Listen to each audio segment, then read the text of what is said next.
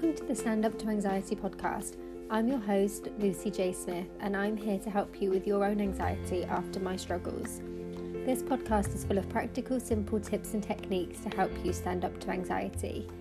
For more support, resources, and to become a member of the Mental Wellness Club, please go to my website, lucyjsmith.com.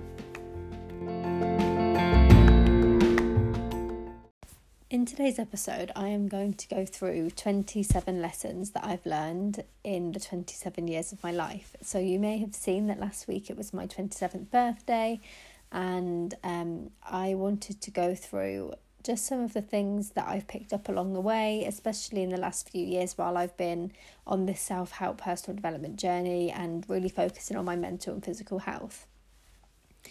Uh, so I will read through the list. So the first one is to laugh every day. Do the things that you want to do. Stop worrying about what others think. I know that's easier said than done, but that is such an important lesson that I am still learning, but that I am um, trying really hard to uh, basically to practice. Uh, be with someone that makes you laugh. Life is too short. Say I love you to those that you love and to yourself. Mindfulness is essential.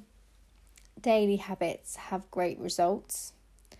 Journaling is so powerful.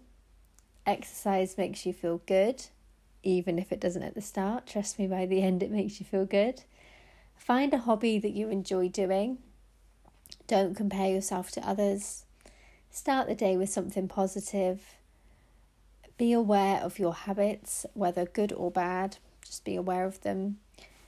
Losing people you love is hard, but be grateful for the memories. Practice gratitude daily.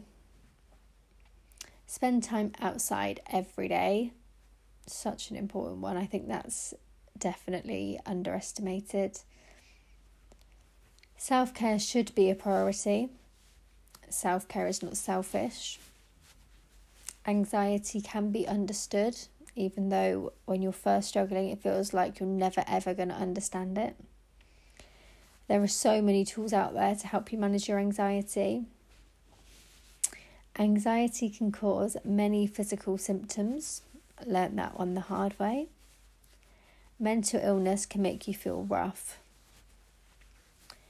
Reading is a great escape try to learn something new every day or face something new, a new challenge. Try something new every day. Look after yourself physically and mentally. And lastly, have fun. So, do things that you enjoy, do things that you find fun, um, and try and make time for that every day because having fun is well, it's just the best feeling. It can really, really help your mood and your mindset and mental health and everything in between. So it's a really, really good one that is good for you all round. So I hope you found those useful. Um, I can imagine that maybe you've learned some of those lessons yourself over the last few years or decades or however long.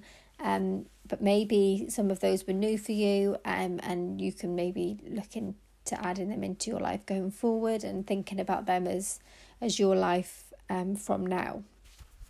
So I hope you found that useful and I'll speak to you in the next episode.